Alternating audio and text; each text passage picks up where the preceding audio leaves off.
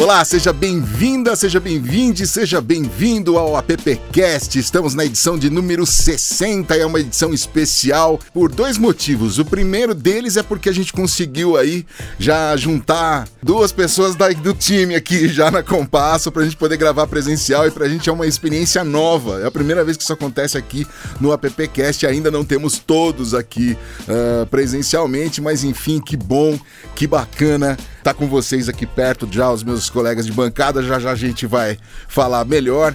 E também especial porque temos convidados muito importantes também da app que dão uma força por aí Brasil afora. Mas vamos lá, Silvião, temos notícias da app? Pô, que, primeiro que legal de estar presencialmente aqui, né? Primeira vez que desse, e quase um ano e meio do AppCast e finalmente gravando aqui juntos, né? Então, bom dia, boa tarde, boa noite. Temos sim, a gente tá realizando é, nessa semana, né, Lupe, o Banho de Diversidade, que é o primeiro evento da PP é, do Núcleo de Diversidade e Inclusão.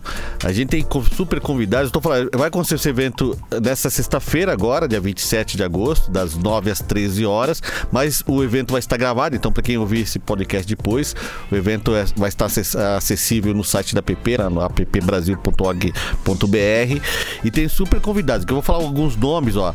Tem a Jan Góes, que é da Universidade Federal da Bahia, que vai falar sobre o, o que inventamos sobre o futuro. E nesse painel da Jam vai ter a Lala da CRI Futuros, a Márcia Tavares e o Sérgio Al da Conta Black. A mediação da nossa Martinha Gutiérrez. Ah, que PP, bacana. Né? No segundo painel, vou falar rapidinho aqui, só pra gente deixar registrado uhum. isso. É, é Criatividade como Essência, que vai ter o Igor Reis da Warner Bros. Uh, tem o Felipe Silva como painelistas, uh, o Jeff Martins, da Léo Bonet, que também é nosso diretor da PP, e a Rafaela Martins da, do Facebook. Uh, vai ser mediado pela Elinice Moura da PP Brasil e da Liga Digital. O terceiro painel que fecha esse ciclo é o Teremos Racismo no Futuro. Olha que tema super legal, né? E vai ser é, o speaker é o Dr. Juarez Xavier, que é professor, jornalista, militante do movimento negro. E como painelista temos a Andrea Acef da Publicis Group, o Reinaldo Bulgarelli do Fórum LGBT e quem mais. Ah, e a mediação da Lina Moreira, que é nossa professora lá na, na PP Brasil. E para encerrar, a PP, eu representando a PP, junto com o Rafael Pagotto, iremos assinar o, o fórum, que é um termo de compromisso que nós da PP assumimos com, a, com o tema diversidade e inclusão. Então vai ser o super tema e esse material vai estar gravado disponível no ah, site da PP. E com certeza vai ser tema de um, de um, próximo podcast que a gente tem aqui também, nosso núcleo de diversidade. Adão Casares, por favor, o tema do nosso podcast de hoje. Antes pode falar o outro tema que você veio pensando. Ah, eu vim pensando num tema triste, mas como o Silvio já me deixou mais tranquilo. Meu tema é Rolling Stones, né? Ficamos tristes com a notícia de ontem. Mas o Silvio disse que esses caras não morrem, fazem upload, então eu acho que eu fico mais suave. Em né? breve teremos uma nova versão de Charles Watts, né? Tá. Também, também queria citar dois fatos importantes, né? O primeiro podcast aqui, de verdade, ao vivo, a cores, é. sentado, apesar de eu já ter vindo várias vezes aqui na compasso. E hoje eu vim sem mais maps, essas coisas. Vim só com a mente. Quer dizer, já melhorei, né? Já sei o caminho, o loop vai ter sempre visita, né? Não precisa ficar. É bem-vinda. Nosso tema hoje, novos processos de criação. É de roda vinheta, depois a gente vai conversar com os nossos convidados. Nosso comerciante, por favor. AppCast, o podcast da App. Muito bem, diretamente eu vou copiar, porque o, o, Adão vem lá do condado de Interlagos, eu vou chamar do condado, diretamente do condado de Campinas, a Mari Cruz, que é a nossa diretora, e também aqui a nossa parceira, é, grande parceira do AppCast. Tudo bom, Mari? Olá, pessoal! Queria estar tá aí no bolo hoje, mas vai ficar para a próxima. Vai, e pode e trazer o... o pet também. Como é que chama? Ele que sempre te acompanha aí? O Fred, o Fred, Fred tá aqui no colo, Boa. ele tá em todos os, os appcasts, viu, gente? É que vocês não veem, mas todo appcast o Fred tá aqui no meu colo. Legal. Mari, temos convidados muito bacanas que estão aí, quero já que você nos apresente e também já podemos começar o bate-papo com eles, né? Afinal, esse é o intuito deste podcast. Sim, a gente, hoje o AppCast, apesar dele estar presencial, a gente está com a Executiva Nacional aqui presente, com diretores da APP Araçatuba e também da APP Litoral. E o convidado de hoje também é o Felipe Ribeiro, ele é diretor de criação da Wyden Kennedy em Nova York e ele veio convidado aí pelos diretores. Melissa, vem dar bom dia pra gente, vem aqui diretamente de Araçatuba, e o Ari Brito Bom dia. Da PP Litoral. Conexão para todo lado, olha, aqui, viu, gente? Olha. Bom dia, boa tarde, boa noite, como diz o Silvio. É um prazer estar aqui participando desse AppCast. É, temos 60 edições já, então gostaria muito de parabenizar a PP Brasil pela iniciativa. E Araçatuba está um pouquinho longe geograficamente, mas estamos sempre bem perto de vocês, para que os nossos estudantes, nossos profissionais possam ficar sempre antenados e que a gente possa trocar muitas experiências. Tenho certeza que essa edição de hoje vai ser fenomenal, ainda mais com o Felipe, que eu estou conhecendo agora, e com todos aí presentes, e o nosso colega Ari aí também, como parte da APP Litoral. Obrigado, Mari. Obrigada, Melissa. É, Ari, o Felipe é seu conterrâneo de Santos, né?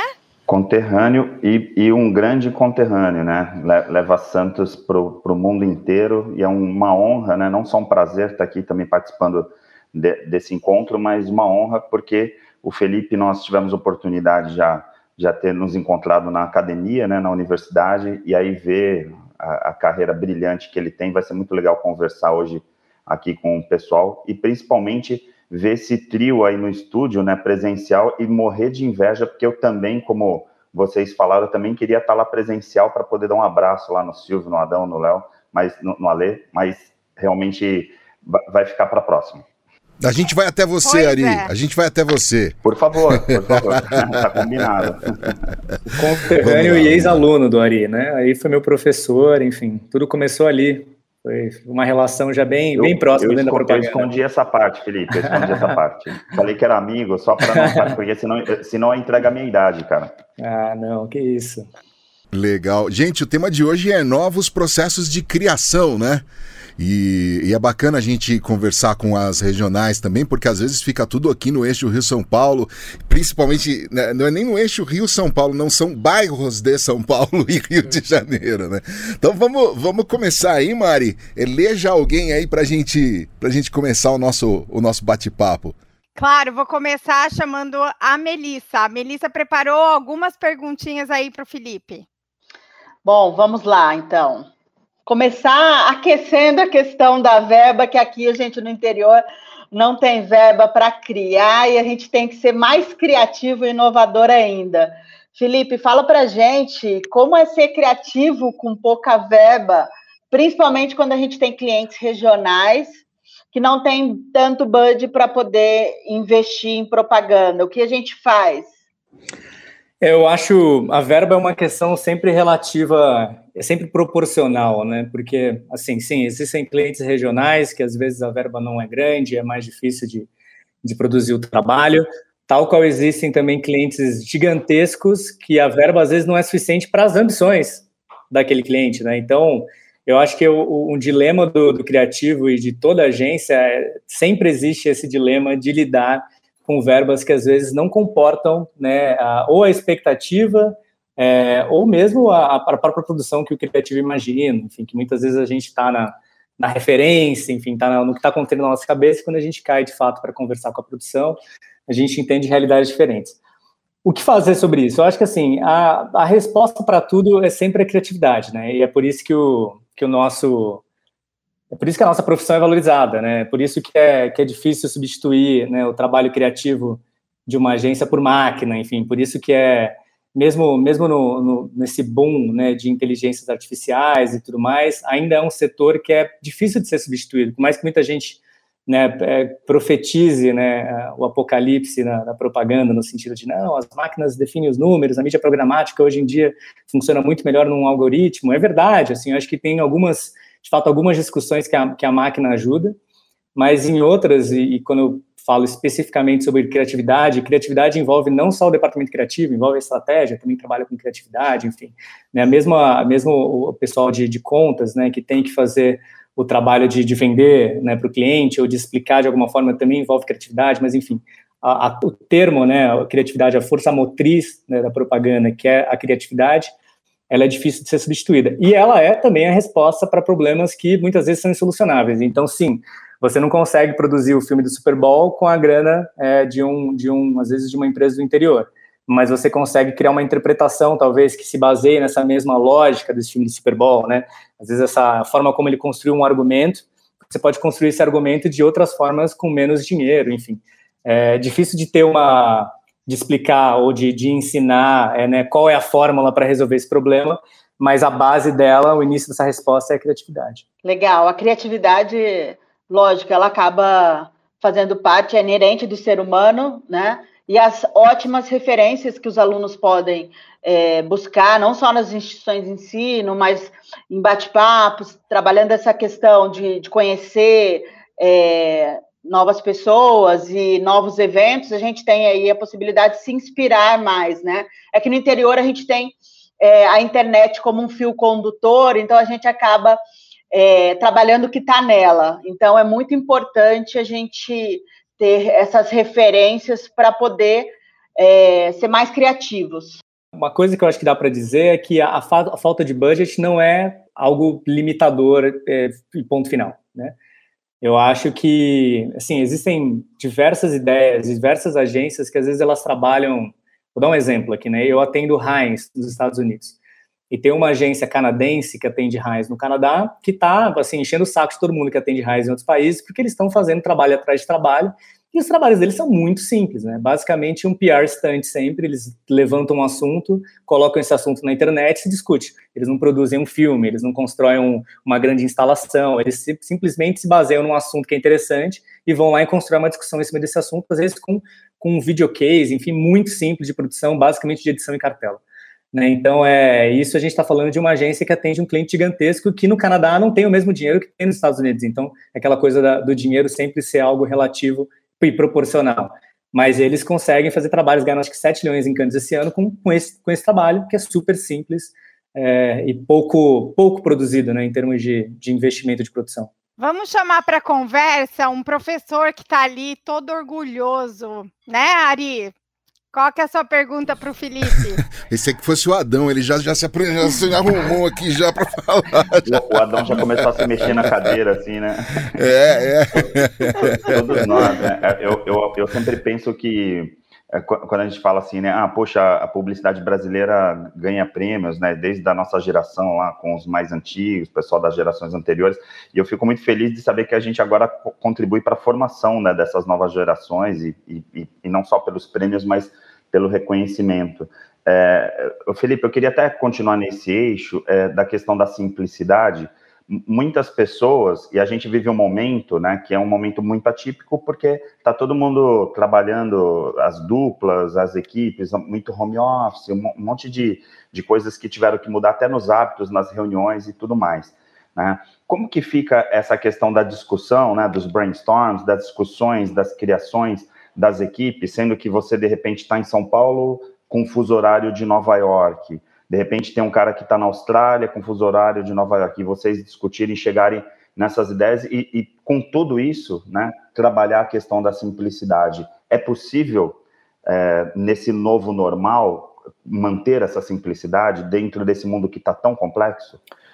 Eu acho que o ano passado foi um grande exemplo de que é possível, né? Então, houve um momento no ano passado em que não se podia produzir nada, né? Nada poderia ser ser feito de fato. No, no, início, todo mundo ficou, bom, vai parar a propaganda, e de repente a propaganda não parou.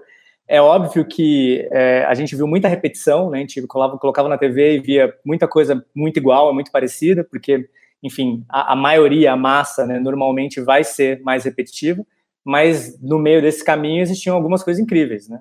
Que algumas pessoas, algumas agências, algumas marcas conseguiram se virar muito bem com quase nada, né? E construir uma ideia, construir um trabalho que foi feito às vezes só com uma simples ilustração e uma edição, enfim, sem de fato uma produção mais megalomaníaca. Então, eu acho que o ano passado provou que a simplicidade é possível mesmo à distância. Sobre a, o processo, né, e os brainstorms, as conversas, é importante dizer assim, eu vivi a quarentena, eu não vivi a quarentena como criativo, né, eu vivi a quarentena como diretor de criação, então é uma experiência diferente para mim. Né, o criativo, ele, ele tem a, a coisa de sentar com, com, a, com a dupla e, e, discutir, chegar numa ideia, e eu era a pessoa que sentava com eles e ouvia as ideias, então, é, até mesmo, eu, o que eu digo com certeza é, para o diretor de criação, a distância não é problema, para o criativo eu não tenho certeza, Porém, é, eu, o que eu percebi é que eles não diminuíram a qualidade do trabalho. Então, o que chegava para mim era trabalho criativo, era trabalho bom, pensamento profundo e tudo mais. De alguma forma, eles se viraram. Eu não sei exatamente como, é, porque para mim é, é, difícil imaginar, né? Eu, como, como, pensando como criativo, né, de, de, sem ter essa conversa, essa aquela fricção um a um, né? Aquela aquela coisa de ver um negócio, comentar e dar risada, né? O Zoom, ele, ele, é, ele, ele é um pouco limitante nesse sentido, né? Ele deixa tudo mais formal. Mas, de alguma forma, as duplas se encaixaram. Acho que algumas melhores que outras, mas isso também é natural. Mas, no geral, as duplas se encaixaram. Então, eu vi o processo funcionar também. Bacana. Vem, Adão, para nossa conversa. É, o Adão veio afiado hoje, ele vem estudando, estudou toda a história dos Estados Unidos, tudo para poder falar com o Felipe. Tô preparado, tô preparado. Eu, eu sei porque eles me chamam, eles precisam de alguém para rir, né? É. Não é nada disso. Vai lá, ah, Ô Felipe, você trabalha hoje aqui no Brasil, né? E vai em janeiro para lá. Então vamos falar um pouco do Brasil aqui. Deixa eu espetar você um pouco. A gente vem percebendo, quando eu saí de agência lá para 2016, 2017, a gente olhava que a criação tinha perdido a relevância para o planejamento. Mas porque o criador não gostava muito de apresentar a campanha. Ele entregava o planejamento, ia lá e levava, né? E aí o cliente começou a conversar só com o planejamento, foi discutindo caminhos ali, ele ficou um pouco na esteira dessa história, tá? Como é que está hoje essa vida? Como é que é hoje muito aqui em São Paulo ou no Brasil? Porque lá fora é tudo picado, né? Tem agência de planejamento, de criação, de mídia, né? Mas eu vi essa perda de relevância quando eu estava saindo de agência lá por 2016. Um pouco mais pelo, pela preguiça do criador de querer em, em apresentar a campanha. É, eu. Assim, eu. Eu discordo em tese, eu, eu entendo o ponto, e, mas eu vou trazer um outro. Assim. Eu, não, eu não acho que, que, a criação perdeu a relevância, nesse, mesmo nesse, nesse. Eu estou em agência desde 2008, eu diria. Assim, então não é muito tempo também, mas, mas vendo um pouco a história ali do que eu passei, assim, eu não vejo que o criativo perdeu a relevância. É, por uma preguiça ou pelo planejamento assumir esse local, esse lugar, né? Eu acho que assim, a primeira, a primeira, primeira coisa importante para mim é a criação e o planejamento são a mesma coisa. São, é o produto da agência. A agência ela vende planejamento e criação, estratégia e criação.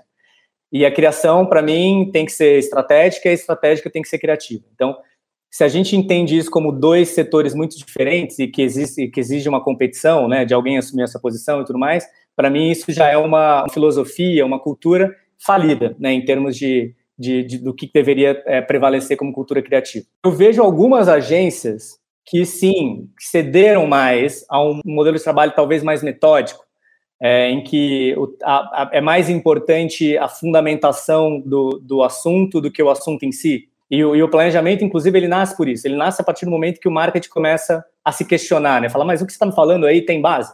Né? E aí nasce a figura, né, o departamento do planejamento, para falar, tem base mas na verdade o assunto é o mesmo. Então, o criativo talvez ele tinha uma antes do, da existência do planejamento. O planejamento é, tem muito tempo na Inglaterra, por exemplo, no Brasil não é tão é, é, longínquo assim, né? Quando você pensa na estrutura do planejamento mesmo bem definido. Mas aí ele nasce nessa, nessa necessidade que a agência tem ao vender uma ideia de provar essa ideia. É, e isso foi uma necessidade pontual naquele momento. Depois ela começa a virar parte do processo, que é toda ideia que você vende, você tem que fundamentar. E aí eu acho que existiu sim uma resistência criativa no sentido de, puta, eu tô acostumado a falar o que eu penso, talvez, e, e propaganda não é matemática, e então não faz sentido a gente entrar nessa discussão de números, de datas, de informação e tudo mais. Aí eu acho que esse foi um problema, assim, não muita preguiça, mas mais essa resistência. Mas, assim, para mim, eh, pelo menos a experiência que eu tenho desde 2008, né, mais uma vez, não é tanto, ela não, ela não foi grande, assim, ela, ela foi algo que a, que a geração já foi abraçando e entendendo que isso fazia parte do processo. Que eu acho que é essa construção de que é tudo a mesma coisa. A estratégia a criação são o produto que uma agência vende. Né? O resto, a, a, mídia, o atendimento, eles são o serviço. Né? É, o atendimento é essa, essa estrutura, esse organismo vital para essa relação com o cliente e essa venda, né? porque as agências são vendedoras e ele é o passo, ele é a pessoa que fica lá para construir essa relação e vender. E a mídia é a melhor alocação dos espaços, mas muitas agências nem têm mídia hoje em dia. Né? Você olha para a IKQA, ela não tem mídia. A Gut, ela tem um pensamento de mídia, mas não tem mídia. E, e, o modelo americano, por exemplo, europeu, não tem mídia lá dentro. Então, você entende, você percebe que a mídia é um serviço muito importante também, que aqui na agência ela vende essa expertise, mas ela não é o produto né, de, de uma agência. O produto é planejamento e estratégia, que para mim são a mesma coisa. Então, entendi, entendo o ponto, eu acho que não foi uma preguiça, eu acho que teve uma resistência, porque né, as coisas mudam e a gente acaba ficando muito resistente ao que era antes, mas eu já não vejo isso acontecendo nas últimas duas décadas de uma forma muito latente. Aí é uma opinião pessoal e talvez tenha sido a experiência pelos lugares que eu passei. Ô Felipe, é uma perguntinha aqui antes de passar aqui para o Silvio, vou devolver para Mari lá, para a Melissa, para o nosso Ari. É, aqui do, do, lado de cá a gente tem é, escutado de, né, semanalmente aqui o quanto o, o, não é nem mais o consumidor, né? O quanto, o quanto as pessoas elas elas interagem com as marcas e de uma maneira muito profunda, né? E a gente não está falando mais tão só mais eh, com, sobre redes sociais, é de modo geral, inclusive até eh, em alguns casos de OH, DOH tal. É, o quanto essa interação, o quanto essa convivência, o quanto esse dedo né, dos consumidores eh, na convivência com as marcas, elas impactam na hora da criação. Acho que muito eu, eu, quando eu converso, sei lá, a Wide em Nova York, os meus criativos, eles são, cara, um, um bando de gente nova, tudo 25 anos ali, uma galera nova e tal.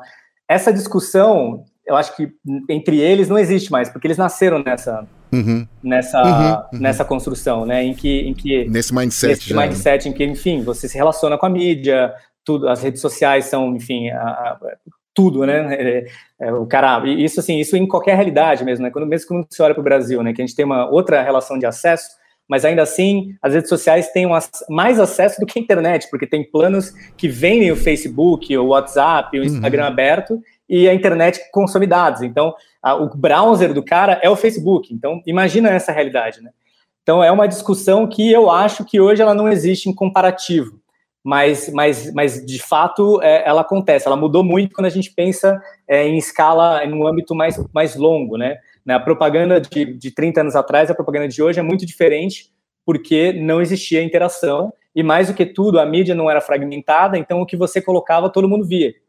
E aí, e hoje não, né? O que você coloca, você tem que batalhar pelo esse view, pela essa experiência, por essa uhum. interação. Então, isso é, um, é uma outra forma de trabalho. Isso gera milhares de discussões, assim. Eu estava lendo até uma, um estudo de um psicólogo, cara, em inglês. Eu vou, vou falar aqui a, aquela coisa, da, a, a, teoria sem muitas explicações, porque eu não sei tão profundamente. Eu só estava lendo num post de um, de um publicitário inglês que ele uhum. fala sobre esse estudo desse psicólogo.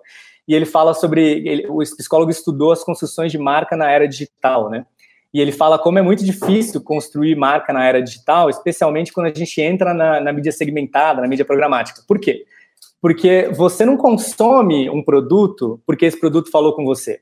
Você consome esse produto porque você entende que esse o que esse, o sinal que esse produto emana, todo mundo entende também. Né? Então, assim, eu compro aquela chuteira do Neymar porque eu sei que quando eu visto ela, todo mundo sabe que é aquela chuteira do Neymar. E aí eu me sinto melhor com essa chuteira. E eu não compro a chuteira do Neymar porque o Neymar falou comigo e falou, essa chuteira é minha. Porque se eu comprar e vestir ela e ninguém entender esse sinal, não vale nada esse sinal. Ele só valeu para mim. Né? Então, assim, existem várias discussões que nascem dentro dessa, dessa era da interação e da segmentação e que a gente muitas vezes não tem resposta também. E assim, isso que eu estou falando para vocês, eu discuto com os meus clientes várias vezes também. Ah, que lindo, maravilhoso, tá tudo segmentado e, e tá tudo particular ali para cada pessoa tá recebendo a mensagem, parece que a roupa vestiu perfeito. O que, que isso importa? Né? E aí a gente tem discussões, às vezes não importa, às vezes importa, às vezes para isso é importante. Né, para entender que às vezes é uma campanha para falar sobre visibilidade, é, para entender que eu faço parte é importante mas ao mesmo tempo, para uma mensagem mais macro de marca, vai para a TV ou vai para a internet de uma forma que seja massificada e não de uma forma tão personalizada. Enfim, vários temas que nasceram dessa discussão, mas mais para dizer que a discussão sobre ser interativa ou não hoje já é default, né? Tipo, ela, ela, já, ela já parte na base do, do, do processo criativo, estratégico, ou o que for. Boa, valeu, Felipe. Silvio, Não vou falar, vem pra roda. Você já, hoje você tá na roda já aqui, tô né? na roda, já tô na Ele roda. tá na roda, levou na roda, bolo. né? Eu vou querer bolo quando eu for aí, hein? Pois é, e é um bolo bom, hein? É bom, é, É bom. bom. Olha só, mas, Lupe, uma coisa interessante que a gente tava conversando aqui. é, primeiro que a gente entrou no ENTA, né? O, o PPCast entrou no ENTA. Não entra, você sente agora. A Melissa comentou e nós não comentamos, É né? Que verdade. completamos 60 episódios, 60, né? Dessa, um é. pro- produto Coronium, como, como nós descobrimos nas- no último podcast. E por falar no último podcast, uma coisa que a Marina Roali, lá da Consumateca, falou que a nossa geração, ela, ela- nossa geração, nós aqui, nós entramos na internet, né? É. Pra fazer alguma coisa, né? A geração atual, minha- meus, minhas filhas de 14, 18 anos, não entram, mas elas vivem na internet. É. Então entrar na internet não existe mais pra ela. E o Felipe falou muito disso. Uma coisa que me deixa muito motivado na nossa atividade, que é ter a criatividade como essência, é que a gente não vai abandonando novos uh, formatos, a gente vai somando com coisas novas. O Felipe acabou de falar que uh, não é fazer campanhas há 10 anos atrás é diferente de fazer campanhas agora, porque as pessoas têm outra, outro comportamento. Por outro lado, o comportamento ele não muda com tanta frequência. Né? A gente viu- ouviu falar agora também que a necessidade de pertencer a uma tribo né, é fundamental, né? Que é coisa é antiga também, né? Ô Felipe, onde é que fica a intuição no processo criativo? Eu acho que ela vive da mesma forma. Eu acho que o nosso trabalho ele é altamente intuitivo. E aí que tem um ponto, né? A gente, qual é o grande inimigo da, intu- da intuição, né? Quando a gente pensa de uma forma de herói vilão. Ah, os dados ou a pesquisa, né? Que tem que comprovar tudo e tudo mais. E sim, existem dados e pesquisas que, na minha forma de ver, são usados de forma errada, né? São usados como uma forma de, de conclusão ou de aprovação ou de diferenciação, e eu acho que eles têm que ser dados, eles têm que ser usados como uma forma de construção, né? É muito importante eu ter o dado e a pesquisa para saber com quem eu estou falando, com, o começo da história, né? Mas a partir daí é um, é um trabalho interpretativo, né? E, e, a, e a comunicação, que nem falei, a força motriz e a criatividade, a criatividade ela não é, ela não é mecanizada, né? A criatividade ela é intuitiva. Então eu acho que continua sendo igual, assim, a gente as discussões que eu tenho, sei lá, com, com os clientes atuais também, eles partem muito disso, assim. Tem hora que o cliente vira e fala, ó, oh, tô confiando em você nessa, né? Eu falo, confia, não sei se vai dar certo, mas, mas é isso aí, tô aqui para te falar o que eu acho, né? Não para te falar o que você acha que eu deveria falar. É, e, e, assim, segue sendo, assim, eu, eu não acho que isso se perdeu. Dito isso, né, com essa grande necessidade da comprovação, da validação, por que, que isso existe, né? Especialmente no Brasil, até mais que em outros mercados. O Brasil, o departamento de marketing no Brasil é algo muito recente, né? Antigamente você lidava com o dono, com tal lá, com o dono, a esposa às vezes, a filha da, da, do dono e tal. E recentemente, de uma, algumas décadas para trás, para cá, você lida com o departamento de marketing. E o departamento de marketing, por ser novo, né, ele ainda, ainda é o, o, o departamento mais inseguro de toda empresa, né? Porque se houver, se houver um corte é lá, né? Então eles estão sempre ali com a coisa mirada para a lua, assim, estão sempre ali expostos, né? Assim, estão sempre ali numa situação é, de vulnerabilidade em relação a outros departamentos. Então essa necessidade por comprovação, argumentos e tudo mais, ela, ela fica grande. E aí eu acho que as agências, os criativos, os planejamentos que não conseguem quebrar essa correnteza, né? Essa, essa, essa, essas, essa, essa, essas primeiras ondas, né? Às, às, vezes acabam no, meio, acabam no meio do processo e aí vão culpar, né? A coisa do, ah, mas então não, não tem mais intuição e tal. E a grande, o trabalho, o nosso trabalho profissional realmente é, na verdade, quebrar isso, né? Ganhar confiança e começar a conseguir ser mais intuitivo no, no processo, na relação cliente, cliente. E ela acontece, assim. Eu digo mesmo, assim, nas experiências que eu tive com clientes recentes, assim, acho que foi mais ou menos um ano fazendo meio que o by the book, né, assim, do que ele espera que seja feito, obviamente que já com um ponto de vista, já com uma visão da agência, mas para depois de um ano você consegue falar, cara, aposta nisso aqui, ó, vamos nessa, né, porque ele já viu que você entrega e tudo mais, mas enfim, esse é um, talvez um processo muito pessoal, mas eu, eu percebi essa média, assim, no, no meu trabalho, assim, ah, peguei a, a, comecei a trabalhar com a Budweiser, foi um ano, né, tentando entrar muito no briefing deles e, e, e acertar ali ponto a ponto, óbvio, sempre trazendo um ponto de vista, dando uma visão, eu tinha uma visão clara do que eu achava que ela deveria ser, não deveria, mas em, jogando num, num, num, em paredes mais, mais, mais apertadas. E depois de um ano, a gente começou a, puta, posta nisso, faz aquilo, e começou a ter um trabalho claramente mais criativo, e que no final deu mais resultado, mas era uma relação que a confiança já estava construída. Então, assim, você tem que lutar contra essa correnteza, ela existe, mas é possível, assim, então a intuição ainda faz parte, para mim, de forma crucial do processo. Vamos trazer de volta os nossos sócios remidos, né? Vamos, vamos. Ô, Ari, é bom ter aluno assim, Ari. Sem dúvidas. Sem ô, dúvida. Ô, Felipe, você aí, é, uma carreira jovem ainda, 14 anos de carreira e mais de 100 prêmios, né? Inclusive no Festival de Cannes, já, já morou em diversos países. E eu queria que você fizesse um diagnóstico de como está a publicidade brasileira e, e também onde é que você busca inspiração para criar, porque ter no seu currículo mais de 100 prêmios é prêmio para caramba, hein? É, assim, prêmio é um alinhamento planetário, né? Tem projetos que dão certo, tem projetos que são muito bons e não dão. Assim. Então, assim, é uma circunstância, né? É uma, é, uma, é uma ideia boa, é um cliente que apostou, é, uma, é um assunto que está em voga, é, uma, é, um, é um júri que, que gostou, é alguém que puxou um argumento muito forte desse prêmio e convenceu os outros. Isso não depende nada de você, porque é uma discussão que está acontecendo no júri. Então, de fato, é um, eu acho um elemento cósmico, assim, né? Quando acontecem os grandes prêmios, assim, é, cara, aproveita esse momento, curte, porque é muito difícil, né? Uh, pode acontecer de novo? Pode, mas é, é muito difícil, assim. E aí, sobre a inspiração, a pergunta, né? É, inspiração, eu acho que...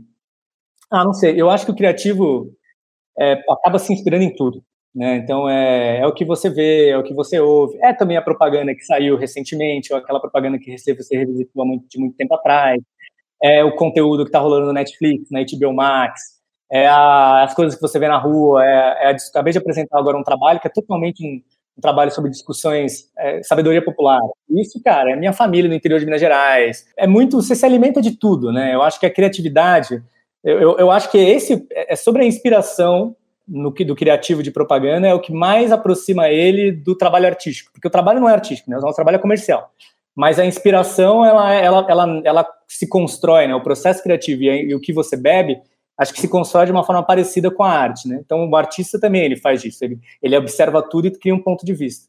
A gente observa tudo e cria um ponto de vista e a gente tenta encaixar esses pontos de vista nas necessidades dessa, dessa empresa, desse cliente, dessa marca, o que torna a coisa muito mais comercial do que artística. Né? Agora, dentro dessa história de ponto de vista, mais uma vez, tem agências que têm mais, tem agências que têm menos. Né? Eu, uma, uma coisa que é a Widen, por exemplo, globalmente, o trabalho da Widen é sobre ponto de vista. Não existe nenhuma busca, nenhum trabalho. Isso é, a gente tem cartilha do diretor de criação da Widen. Você, você entra, você entende o que, que um diretor de criação da Widen deve procurar, o que, o, que um ativo, o que um criativo deve arrumar, né? E o ponto de vista é a chave, né? Se o trabalho não tem um ponto de vista, ele não é um trabalho. Então é assim, a gente, tem que dar uma leitura sobre aquilo, né? Então você tem esse problema, deixa eu te dar uma leitura sobre esse problema, né? Que, que tem a ver com o seu público, enfim. É, então, e esse ponto de vista ele nasce da gente observar as pessoas, a vida, as coisas, enfim, tudo. Né? Acho que a inspiração ela é uma resposta muito ampla, né? Mas a inspiração ela vem de todos os lados. Melissa, se chamar você de Melissa Carolina, você vai achar que você vai tomar uma bronca, é isso ou não? Sim, porque o pessoal costuma me chamar de Mel.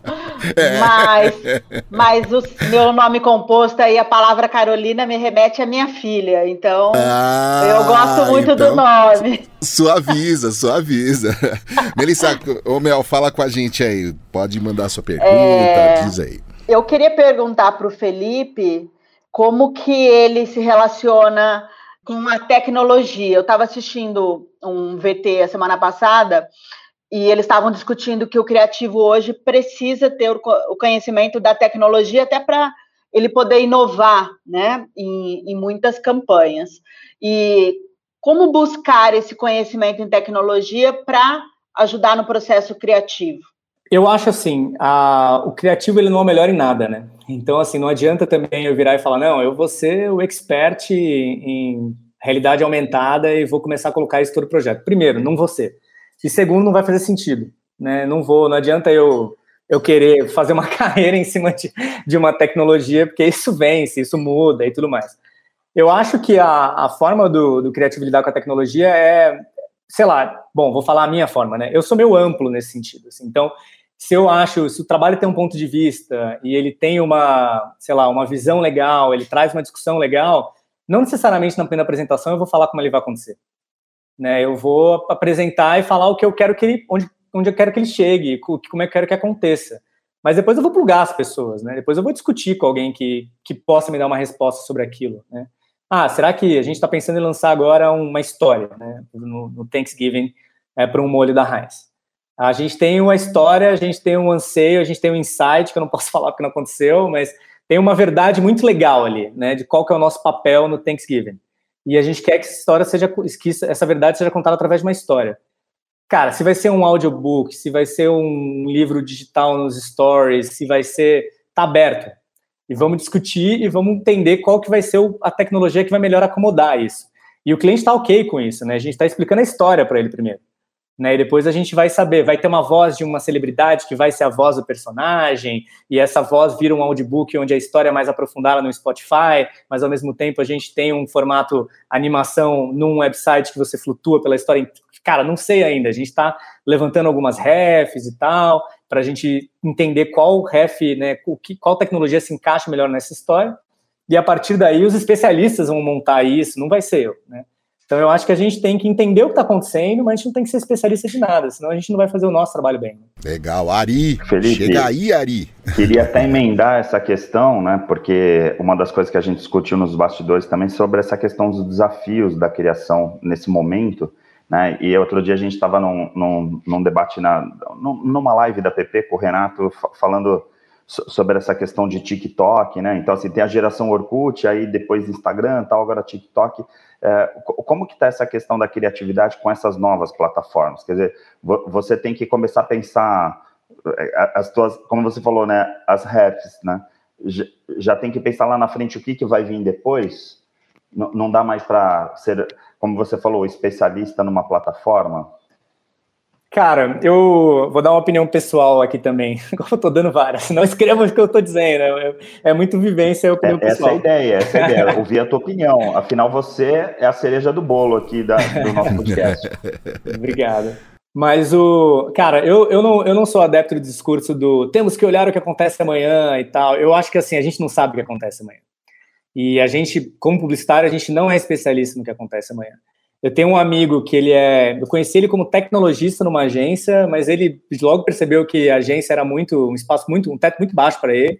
E agora ele tem uma empresa chamada Envisioning, mora em Berlim, e ele é um cara especialista em, no que vem aí. Cara, quando ele me mostra o serviço que ele faz, eu não consigo nem entender né, como ele constrói os mapas e a forma. E ele vende para. Ele faz trabalho até para a Força Aérea Canadense. Assim, tipo, é um negócio surreal, assim. Esses caras sabem o que vem, ou, ou pelo menos conseguem criar prognósticos, né, expectativas e tal. A gente não sabe. Então, é, o cara que sobe no palco e lá e fala, não, a gente está sempre de olho no futuro, mentira, não tá, não tem como a gente. A gente tem uma neblina muito grande na nossa frente, né? E o publicitário trabalha com o presente e muitas vezes com o presente já um pouco atrasado, né? Então, assim, quando a gente fala do TikTok, TikTok é uma nova rede social, mas não é nova né? Tá aqui faz muito tempo e tem gente que já está em outras, mas hoje ela é das novas a mais comercial, a que tem atinge bilhões de impressões hoje em dia, porque existe uma massa lá. Se a massa está lá já não é novidade, mas existe uma massa muito grande lá. Né? E aí como trabalhar com elas? Assim, esse é um ponto interessante, porque por exemplo, eu trabalho eu trabalho na Wine, eu sou diretor de criação na Wine e eu sou também fundador do estúdio. E o estúdio ele é estúdio é studio.io, né? E o estúdio, ele é um, um, a gente chama de selo criativo, né? Porque ele, ele não é uma agência, ele não compete com agências, ele trabalha com outras agências, é, mas ele tem, ele, ele, ele faz trabalhos na indústria criativa que tem sempre com o mesmo, mesmo critério, o mesmo selo o mesmo norte, né? E o estúdio, ele é sobre entretenimento, né? Então, ele, ele trabalha a propaganda através do entretenimento. Então, por exemplo, no, a gente faz as campanhas do Quinto Andar, né? O Quinto Andar precisava de uma. Eu vou chegar na pergunta, tá, Ari? Só estou dando um rodeio para explicar o ponto. O Quinto Andar ele tem, ele precisava de, uma, de um assunto para ativar digitalmente nas redes sociais. Assim. Ele, não, ele não tinha assunto, assim. ele tinha as propagandas dele, tal, Quinto Andar, imobiliária digital, blá blá blá e tal mais. Mas é o, o, a mídia social não é feita disso, né? De, de awareness, de falar quem eu sou. A mídia social é feita de conversa, né? E a gente criou o chamado Stalker de AP né, que é um hábito muito comum que todo mundo faz, que é você não está fazendo nada, você começa a olhar uns AP. Você nem, às vezes nem está procurando AP, mas você olha, você é um stalker de AP. E a partir daí, cara, a gente criou uma série de conteúdos de entretenimento sobre o stalker de AP. Então, todo mês a gente tem uma coisa chamada stalkeação guiada, que aí vai lá o, uma pessoa engraçada, a, o Supla, a, a Jojo Todinho, e ela fica vendo apartamentos e dando opinião dela sobre isso, assim. É engraçado de ver um conteúdo, assim, sabe? A gente cria várias coisas que são entretenimento, assim, então eles não, não têm aquelas intervalo comercial e tal. E por que, que a gente faz isso? porque justamente essa relação agência e o cliente sobre, sobre as mídias sociais, as, as tecnologias novas, especialmente. Facebook, hoje todo mundo já conhece, faz 15 anos que estão aí, tá aí.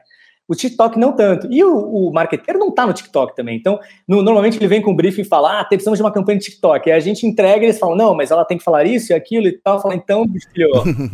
então não é TikTok. Então, essa não é uma campanha de TikTok. Você está comprando é. espaço lá. Tudo certo, é. tudo jóia. É. Mas não é uma é. campanha de TikTok e tal. E o estúdio, ele, na real, né, no Brasil, né? Então, tem a, trabalho para o mercado americano pela Wire. No Brasil, a gente faz esse trabalho que não é uma agência, mas mas ele, ele entra é, com alguns clientes quando eles querem construir, construir entretenimento e conteúdo, porque tem mais a ver. E aí, normalmente, são clientes que contratam já sabendo o que eles querem. Então, viram lá o Stalkeação Guiada da Jojo Todinho e querem chamar a gente para fazer algo parecido para o problema deles. E aí, legal, beleza, a gente não vai fazer propaganda, a gente vai fazer conteúdo para você. É, mas é muito por essa discussão, porque normalmente dentro de um briefing, né, um briefing numa estratégia de marca anual e tal, tem pouco espaço para isso, porque no final eles querem falar tudo que eles têm que falar. E beleza, tá justo, mas isso não é exatamente é, uma, um trabalho adaptado para essas novas tecnologias mídias. Criar uma campanha para o Brasil deve ser um problema hoje em dia, né, Felipe? A resposta está no que a gente está vendo na TV, né? gente, o papo tá uma delícia, mas a gente está avançando aí para o final. Queria saber aqui do pessoal, quem mais quer fazer alguma pergunta, quem mais é, quer, quer fazer algum comentário. Mari, tudo certo aí? Tudo ótimo, tô aqui, mais uma Beleza. aula da, da PPcast. Verdade. Melissa, tem mais alguma, alguma eu, pergunta? Eu, eu, eu queria. Pode falar, Ari. Ui, opa, só, só opa. permite, só, só queria perguntar para o Felipe, porque o Felipe, na época de faculdade, teve uma participação na PP, não teve, Felipe? Tive, é, o processo do, do TCC, né, que escolhe um TCC para faculdade e tal, é, o meu Isso. TCC foi escolhido na faculdade, fui para a APP, apresentei, a gente ganhou, né? O melhor TCC do Brasil é, na APP. E, e por que, que eu relembrei legal. isso? Por, por que eu relembrei isso? Porque como, como a gente estava falando das centenas de prêmios que o Felipe ganhou, a gente pode dizer que ele começou com o pé direito porque ele, ele teve a validação da app, gente. É verdade, é verdade, Ari. Pô, que verdade. bela lembrança, Ari. E legal que a gente está começando a campanha do PCC 2021 agora, né? E, e, o Felipe é um bom garoto propaganda, né? Porque eu falo assim, olha só, o cara, o cara ganhou o prêmio app, né, do TCC, e aí, de repente, hoje, hoje é campeoníssimo, né? Olha aí o Ari brifando a próxima campanha da PP. Já vamos é aí, colocar no ar, gente. O Felipe já topou, vai vir, vai ser o garoto propaganda. Muito é, legal, muito legal. Mas, mas sabe que a semana passada eu conversei com uma agência de Campinas também, que o, o dono da agência também ganhou esse prêmio TCC, e falei com o Tachibana do UOL que é de Marília, ele também ganhou esse prêmio TCC. Esse foi o primeiro prêmio da carreira dele, no início da carreira. Então, olha a importância da PP, a importância de vocês, né, Ari e Mel, como professores, e ver o, um, um ex-aluno decolar como o Felipe. Acho que esse é o nosso grande. Eu também sou professor, então esse é o nosso grande prêmio a ver. Esse é o, esse é o resultado, do, né? Se a gente tá falando de prêmio, esse é um prêmio, né, Ari e Mel? Não, e um ponto interessante, eu acho que esse é o único troféu que eu tenho em casa, tá? Eu nunca comprei lá, porque você ganha o Leão, mas tem, o criativo tem que comprar comprar se ele quiser ter, né? O JND e tal. Nunca comprei. Eu acho que o único prêmio que eu tenho em casa é o troféu da app. Que legal. Ô, Mel, você ia, você ia fazer um comentário, né, Mel? Não, eu ia pedir para o Felipe, até nesse momento final, para ele é, dizer se ele lembra, se é uma propaganda que ele criou ou não, mas para ele falar, dar um exemplo de propaganda criativa. Nossa, que sai justo, hein, meu? mas eu não entendi. É uma propaganda, é um trabalho meu ou, ou alguma coisa? Pode ser um trabalho seu. Pode ser um trabalho seu ou pode ser um trabalho que você admire e que você elencaria aí como uma propaganda mais criativa na atualidade. Ah, vou falar sobre um trabalho meu, então. Mas é mais porque é difícil pensar no, né? no, numa propaganda da atualidade. Bom, não, tá bom, vou falar sobre um trabalho. Eu acho que o, acho que o trabalho mais criativamente mais marcante que eu fiz foi um trabalho para Budweiser. É, eu era, era criativo ainda na África, né, na, na, agência, na agência África, e era um trabalho sobre. Ah, isso é um bom, é um bom exemplo para falar sobre budget também, né? Sobre dificuldades e tal. Porque era um trabalho seguinte: a, a Budweiser ela é uma, é, uma, é uma cerveja que ela tinha uma relação com a música muito profunda nos Estados Unidos, né? Porque ela já patrocinou vários festivais, ela tem uma coisa que, tal qual Jack Daniels, Budweiser é uma bebida é, de, de, de da, da, base da pirâmide né, dos Estados Unidos, e, e, o músico vem de lá, né? Então, o Jack Daniels é a mesma coisa, por isso que você tem o Motorhead com o Jack Daniels e tal, porque é o que ele bebia, né, o que eles bebiam na época pré-sucesso, mas pós-sucesso ele continua. E a Budweiser também, né? Então, assim, tinha uma coisa dos Beast Boys com a Budweiser, eles botavam um totem da Budweiser no palco, porque eles gostavam, não era pago isso. E a Budweiser no Brasil, ela estava numa, numa coisa meio de tentar definir a sua personalidade e tal. E um dos pilares lá, isso já na estratégia e tal, é a gente tem que abraçar a música. E aí a Ambev até estava mudando o patrocínio do Lollapalooza, que era da escola, para Budweiser, justamente para falar, ó, a música agora é Budweiser, né? A plataforma de, de, música no Brasil é Budweiser. Só que tinha um problemaço, né? Que é, tá bom, mas como você explica isso, né? Porque no Brasil até a Heineken, que, que é uma cerveja com muito menos relação com a música globalmente, era mais atrelada à música e patrocinava festivais no Brasil, né? Budweiser não fazia nada disso e tal. Então tinha sempre uma coisa, por mais que a gente fizesse as ideias e tal, tinha sempre uma coisa de parecer que a gente estava forçando a barra, né, no, no, no, discurso, assim, ah, Budweiser sempre esteve com a música e tal. Só que quando você dá um Google, no, escreve lá Budweiser e, cara, qualquer músico, Axel Rose, Budweiser e, e qualquer um, qualquer um do, do, do, dos Beatles, Paul McCartney, John Lennon, Budweiser e, cara, qualquer grande artista global, você vai achar uma foto dos caras com uma Budweiser, é um negócio surreal, assim. Você procura e você acha, assim, né? Só que legal, você não pode usar essas fotos, né? Nunca vai poder. Nem se a gente tivesse o dinheiro a gente poderia usar, porque esse cara não vai, ele vai cobrar um bilhão de dólares só para falar não para você. E aí a gente construiu uma campanha que chama Tagwords, que a gente fez vários outdoors pela cidade e tal. Isso começou com uma, um, uma ação em São Paulo, perto de festivais ou de casas noturnas, e depois virou uma plataforma nacional da campanha, acabou indo para outros países, foi para Times Square, foi para Austrália, Budweiser na Austrália fez a mesma campanha e tal, que a gente espalhava uns outdoors que só falava procure e a palavra Budweiser 1978, é, stage, né, palco e ballroom, sei lá, que eram tag words, palavra-chave que quando você escreve você cai direto na foto. Então é um outdoor que não tinha foto, mas tinha foto, né? Porque já era meio estranho de você olhar e falar, que, como assim procura? E você procurava e caiu uma foto incrível, né? Do Jimi Hendrix fazendo um slide com a Budweiser na guitarra dele, assim. E aí a gente falava Budweiser, the beer behind the music, a cerveja por trás da música, né? Então ali a pessoa fala, não, é verdade, né? Tipo, essa cerveja tem uma história com a música. E aí isso, putz, foi um sucesso enorme, assim. E foi uma campanha que a Budweiser super acreditou, mas a gente fez inicialmente é, quase como um protótipo, né, para ver se as pessoas iam pesquisar e tudo mais. E no final foi um estouro, assim, as, as, essas fotos elas começaram a subir na pesquisa do Google, porque tinha muita gente pesquisando, então aumentou ainda a relevância das fotos, o que foi melhor para a marca inteira, assim, né. Então eu não tenho os números, mas foram, tipo, muitos acessos e um estouro de pesquisa sobre Budweiser no Google, é, foi um negócio muito grande mesmo, assim. Essa campanha ganhou o Grand Prix é, em Cannes e ganhou uma porrada de festival também e tal. Foi uma campanha super marcante na minha carreira, assim, né, e no, na, no estágio onde eu estou agora, também acho que ela foi muito importante nessa construção. Obrigado, viu, Felipe? Parabéns para o Ari aí, professor desse grande profissional. É, e é com vocês para encerrar aí. Eu vou ficar falando. Vocês que mandam aqui. Ari, brigadão, viu? Imagina. Obrigado pela força que você dá sempre pra PP. Eu ainda sou um, um menino engatinhando aqui no rolê, mas você já tá aí há muito tempo ajudando a gente aí. Muito, muito obrigado, viu? Imagina, que é isso. Gratidão é minha. Parabéns aí pelo, pelo podcast de hoje. Muito incrível, né? Eu tinha certeza que o Felipe ia dar uma liga muito bacana com a gente aqui, porque ele é incrível.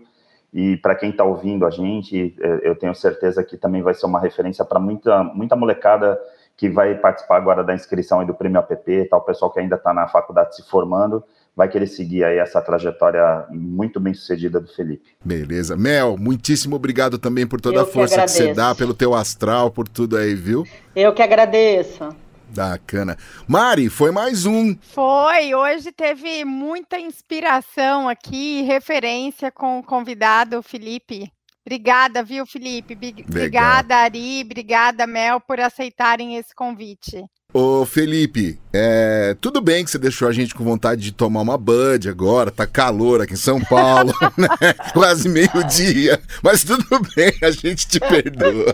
Obrigado, viu, Fê? Obrigado Não. mesmo, cara. Boa sorte lá, United States of America. Obrigado a vocês, foi um prazer estar aqui. Como o Ari já adiantou, eu tenho uma gratidão grande pela app, foi realmente muito importante para mim, né? Foi o, sentir o gostinho de participar de algo, ganhar algo. Foi muito legal nessa, nessa minha construção como publicitário também. Então, só tenho a agradecer a vocês. Beleza. Mari, a gente combinou o seguinte: agora a gente vai pro, pro fechamento. Adão, já já e você. Mari, uma palavra para essa edição do AppCast. Olha, inspiração. Eu ia te perguntar o moral da história. Ô, Mari, era a minha essa palavra. então agora muda. Vai lá, Adão. Derrubou. Troca então. não, não, deixa. Bom senso, bom, bom senso. senso. Silvio. Eu pensei, olha, eu pensei que o, que o Adão ia falar transpiração, né? Mas eu também até escrevi aqui, ó, que uma, uma coisa que o Felipe falou que eu achei bem legal, que foi inspiração vem de todos os lados, mas precisa ter repertório, né? senão não vai, não vai funcionar. E é coisa que o Felipe provou que tem e é por isso que ele tem, tá tendo sucesso tremendo na carreira. A minha palavra é sede, e assim a gente fecha essa edição do AppCast número 60. Que gostoso ter vocês aqui próximo e que bom também ter vocês aí, uh, Mari, tão junto com a gente, essa galera que participa e que acompanha a nossa jornada. Uh, fica por aqui a edição número 60 do AppCast. Tomara que a gente consiga fazer outras com boa parte do time aqui presencialmente. Adãozinho, um beijo, Silvio, um beijo. Você fica com a gente aí nas próximas edições. Valeu, abraço! AppCast, o podcast da App. Acesse appbrasil.org.br.